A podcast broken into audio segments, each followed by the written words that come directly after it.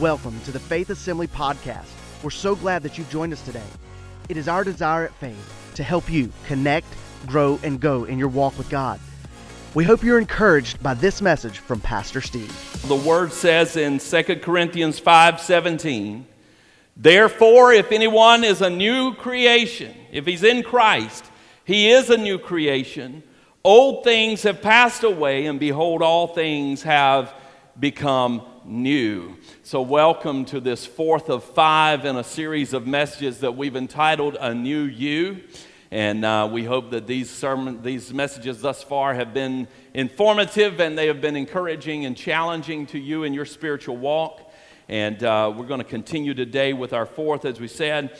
And the Bible says that once we come to faith in Christ, we are new creations in Christ Jesus. The Bible is also filled with instructions for us concerning the newness of life that we are to be experiencing. And for the last couple of weeks, we've been looking at some of those areas in our lives for which Christ died to afford us a newness. And the first week, if you'll remember with me just real quickly, we spoke about having a new heart. Christianity, as you as you know, is not about a religion. It's not a religious function, but it's an active relationship, and a relationship is an issue of the heart. Therefore, we need a, a right heart and a new heart made possible through the sacrifice of Calvary.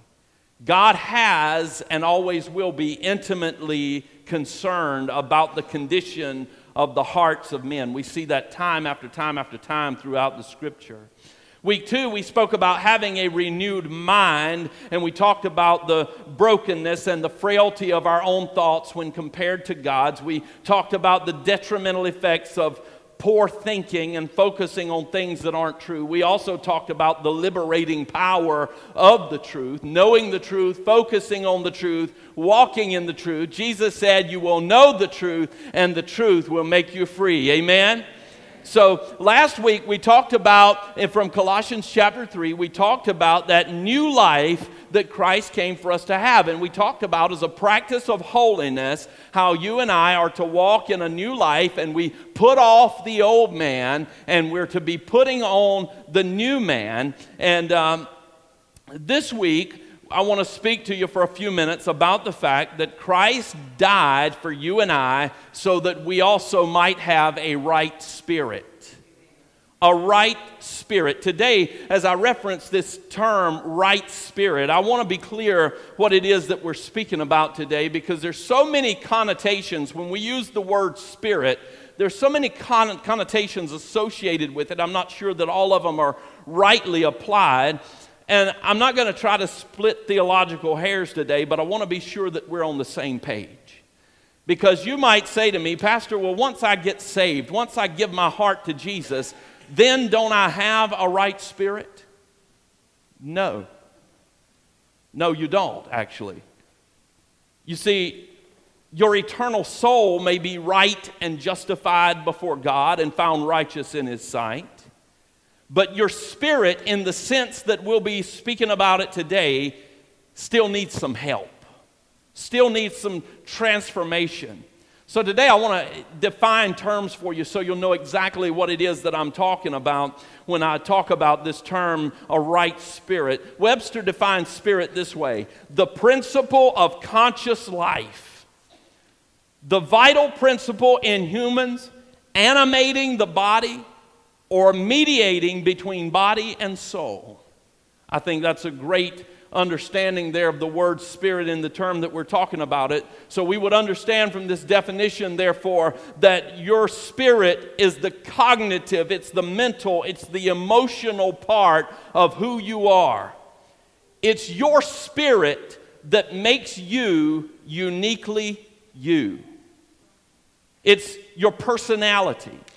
It's your bents, it's your tendencies. It's that part of you that makes decisions and responds to situations.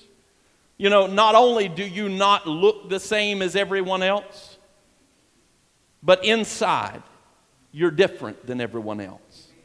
It's, it's the inside of you that makes you you. I'm not trying to go all sci fi this morning, but suppose for a moment that you could trade, you could swap bodies with somebody in this place.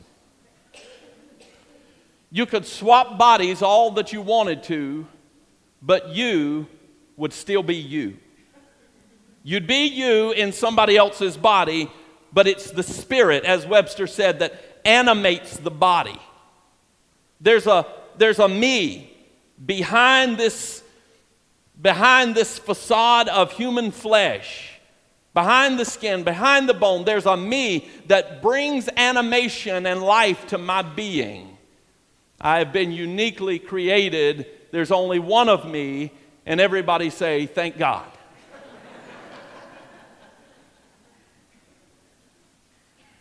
I believe that one of the greatest hindrances in the lives of many believers is the fact that we so oftentimes we do give ample attention to our heart.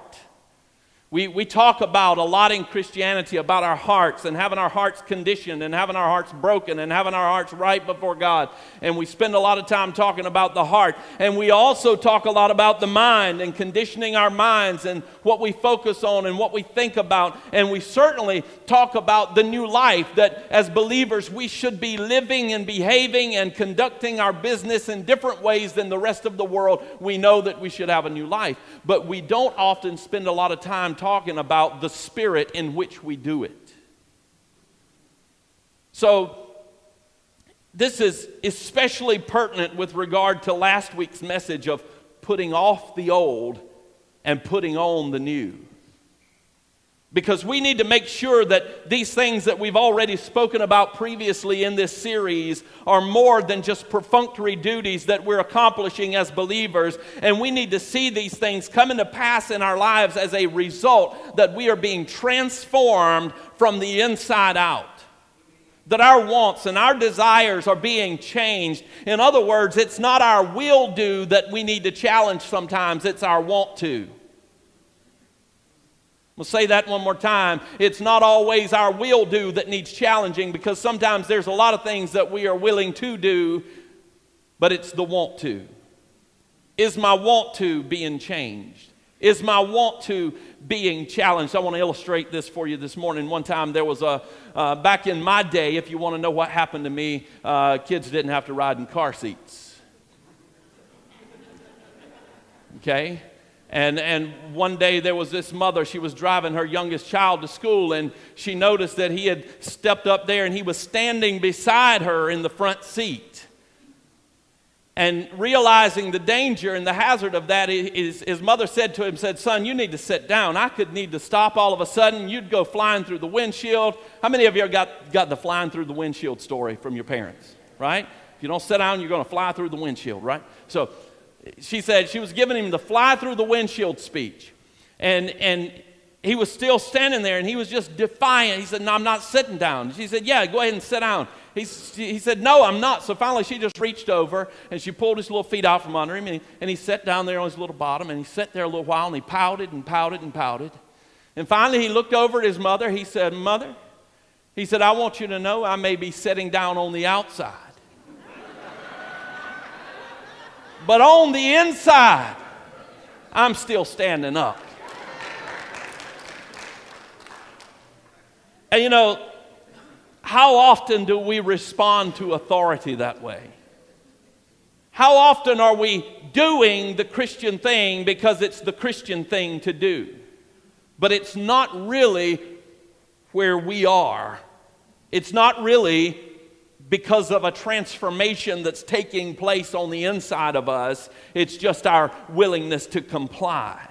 We submit on the outside, but maybe on the inside we're resisting, if not resenting it. Outwardly to other people, we may appear to be complying with God's commandments and living a holy life, but inside we're imagining and planning and meditating on evil. And we're told in the book of Hebrews, the writer to the Hebrews gives us this encouragement in chapter 12 and verse 1. And it says, Therefore, we also, since we are surrounded by so great a cloud of witnesses, let us lay aside every weight and the sin which does so easily ensnare us, and let us run with endurance the race that is set before us. If you take notes in your Bible, if you're a marker, a scribbler, whatever it is, I want you to underline that phrase there every weight. Every weight. You and I have things in our spirit that are weighing on us, that are weighting us down as we are trying to run with patience this race that is set before us. And often, I believe the thing that holds us back, even more than the effort of our adversary, is our own spirit, our own will. Oh, there's so much today that I could say about the spirit.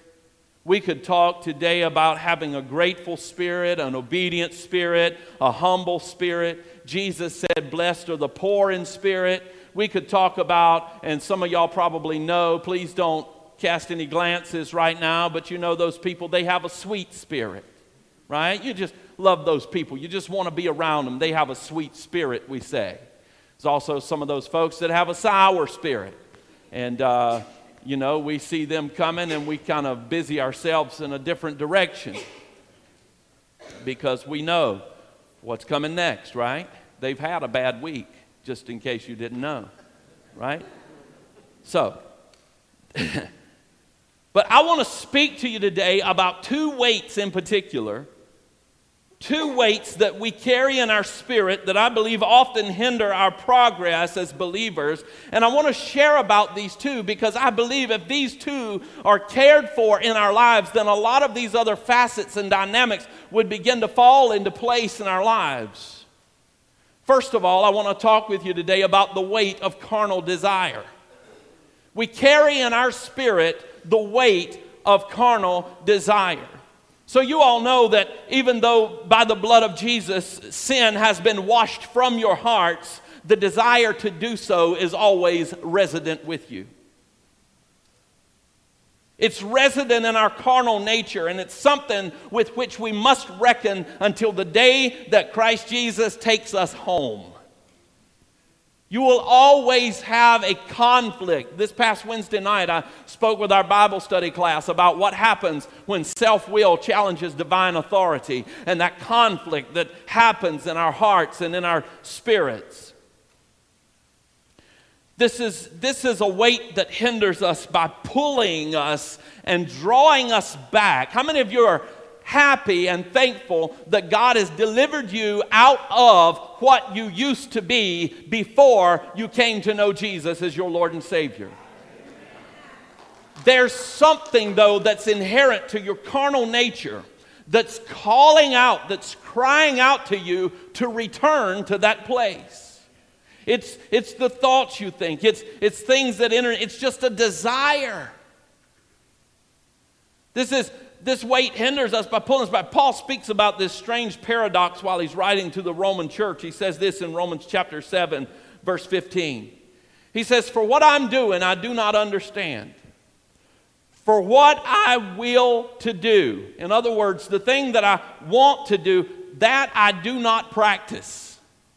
But what I hate, I do. He said, in other words, what he's saying here to us is sometimes the carnal desire wins out. Now, here's a man who is doubtless sold out to the things of God. Nobody sacrifices the way that Paul sacrifices for a cause unless they're dedicated to the cause. So here's a man that's sold out to the things of God. How many of you doubt that the heart of Paul was towards God? None of us. We know that Paul's a man that loves God. How many of you know that if Paul hadn't preached, uh, practiced what he preached with regard to keeping his mind in the right place, that he would have certainly found it very easy to give up and to just forget about what, he, what God had called him to do and get discouraged in his efforts? But what Paul is giving us here is a glimpse into his own humanity by letting us know that, hey, here's a man who followed God intently, but still had to wrestle with his own carnality to keep himself from being pulled back into that old carnal lifestyle. So here's the point for you and I today, and that's this that just because you're saved does not mean that you will not struggle. Just because you're saved does not mean that you will not struggle.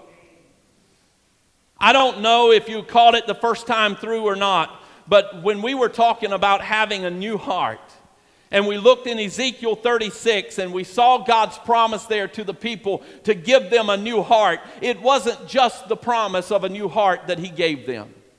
Let's look at that together. Ezekiel chapter 36, we're going to begin here in verse 26. And the Lord says, I will give you a new heart and put a new spirit within you. I will take the heart of stone out of your flesh and give you a heart of flesh. Did you catch that? It's not just the clean heart that the Lord offers, but it's a change in spirit.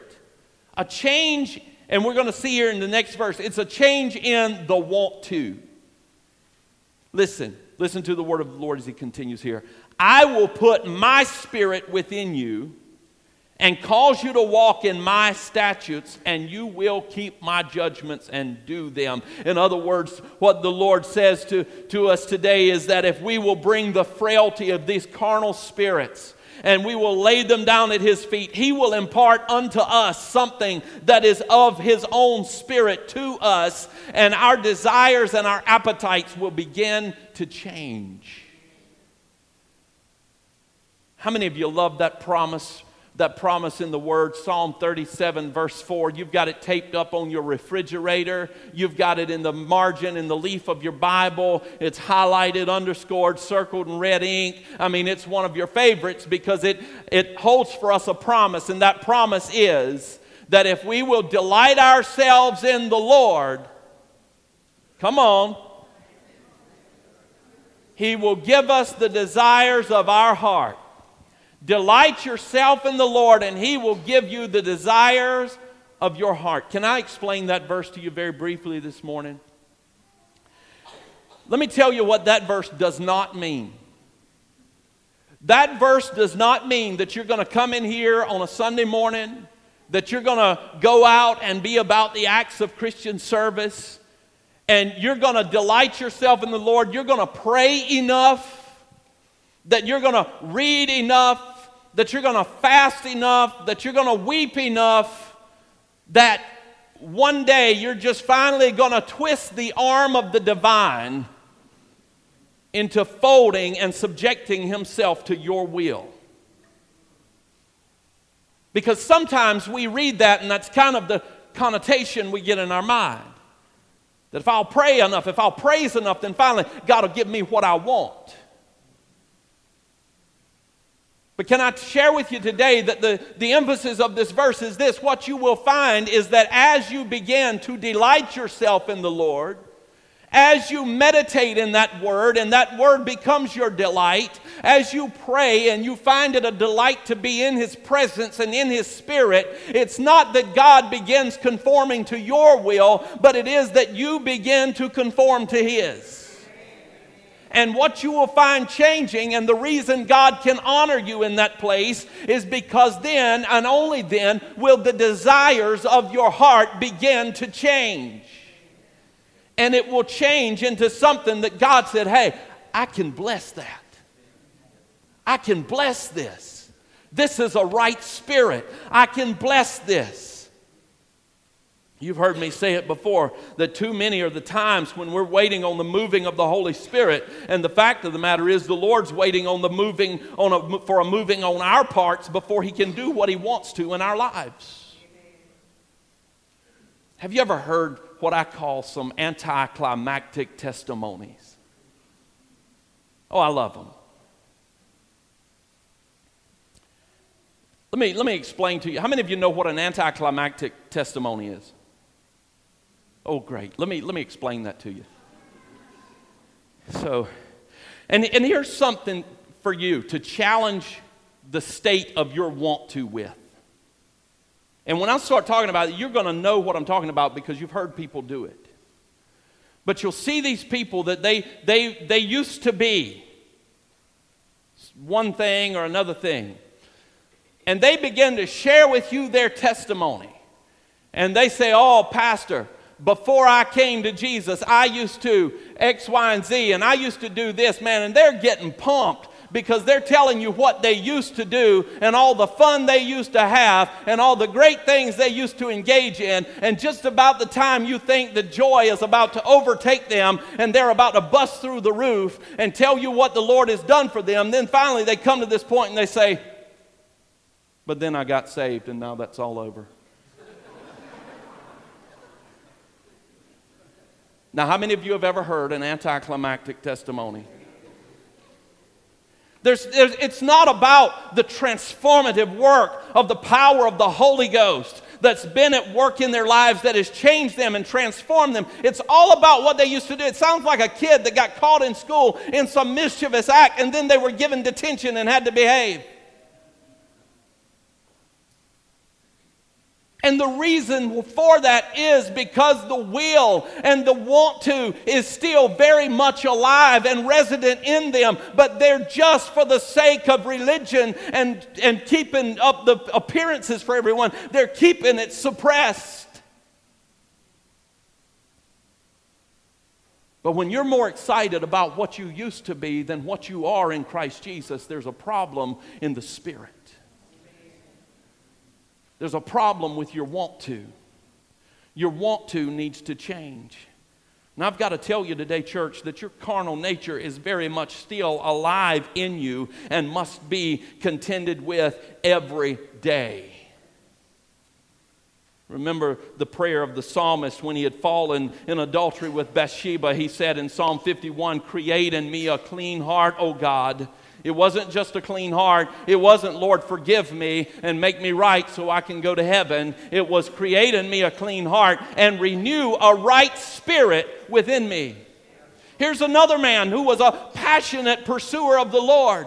And it's not at any point necessarily that he turned his heart away from the Lord, but he didn't keep his spirit, those carnal desires in check. And we find him crying out not only for a clean heart, but a right spirit. Because, in other words, the psalmist is praying that the Lord would not only take away from the sin, but that he would change his appetite for it. He's saying, Lord, don't just cleanse me of the sin, but take away that appetite, that want to in me for it. So we need to be aware of the weight of the carnal nature. Put aside every weight and run your race with patience. Run with endurance. The second weight I want to talk to you about this morning is the weight of a heavy spirit. Now, I know this morning that there are times, and please don't send me an email later and correct me. I know that there are a lot of intercessors in the room, and I know what it's like to carry a burden.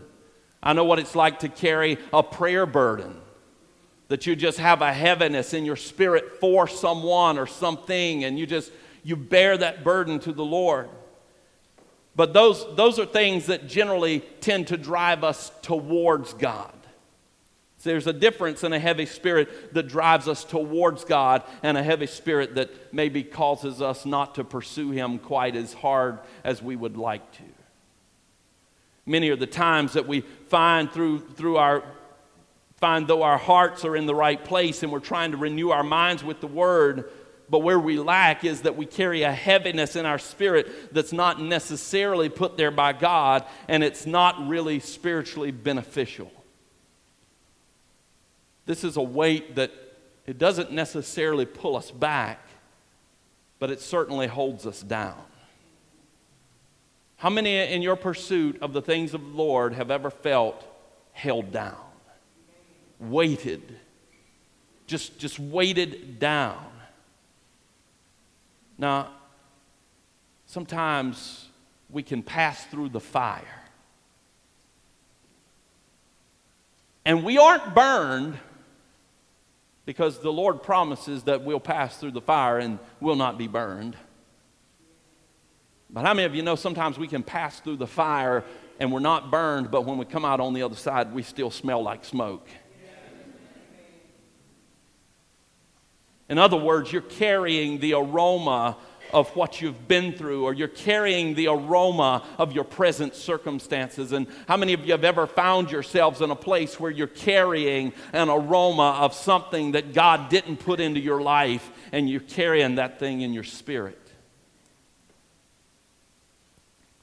We're not always like the three Hebrew children who came through the fire without a hair singed and without even the smell of smoke. And I want to tell you today, church, as long as you will entertain it, as long as you will have it, that heaviness can accompany you and will cling to you as long as you will let it. It's the hurt that we received sometime in the past. It's the disappointment ushered into our lives by others. It's the perception of failure that we've battled with in some past situation. It's the bitterness that has taken root in us because of some misfortune in our lives. And the word says that we need to lay aside every weight. Not some weights, but every weight. Sometimes it's not even, and most often it's not even external factors that cause this heaviness, but it's an internal struggle. You're not convinced of what God has intended you to be.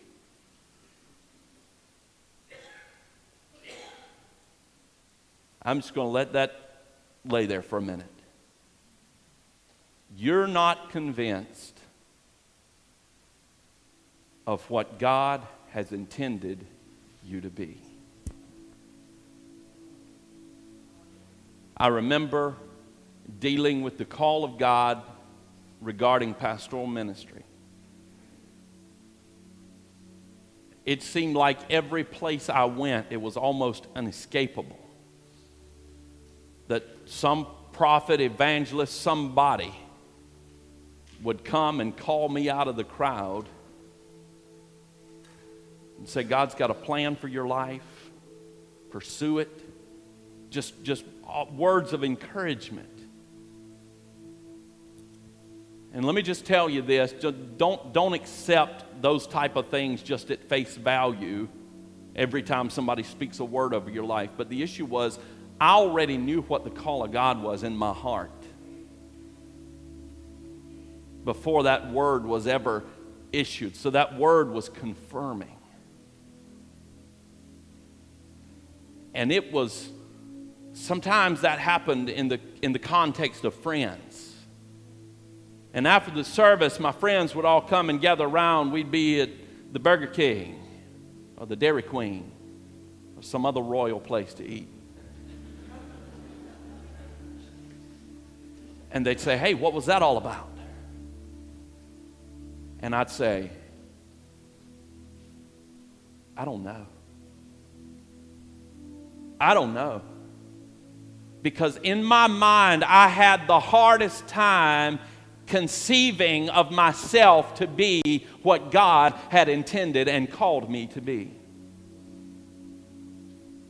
I started going to ministry school. People got suspicious. They said, What are you doing that for? I said, I'm preparing myself. But for what? I don't know. I'm just, I feel, I just feel the Lord telling me to prepare myself. And the issue all along was I had a hard time conceiving myself to be what God had intended that I be.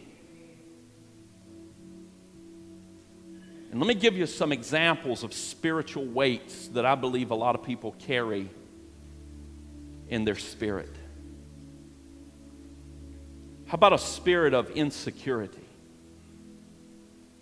You, you want to so bad there, there's something on the inside of you that's driving you, that's calling you, that's pulling you to the next level, and you want to go so bad. But you're just afraid of stepping out on what seems to be nothing. And you're just not sure. Oh, you've seen a lot of other people do it before, but you're not sure that it's going to work out for you. What about the weight of inadequacy? We're talking about running the race with endurance that's been set before you, not my race. I'll take care of my race. But I'm not the only one in this place with a race.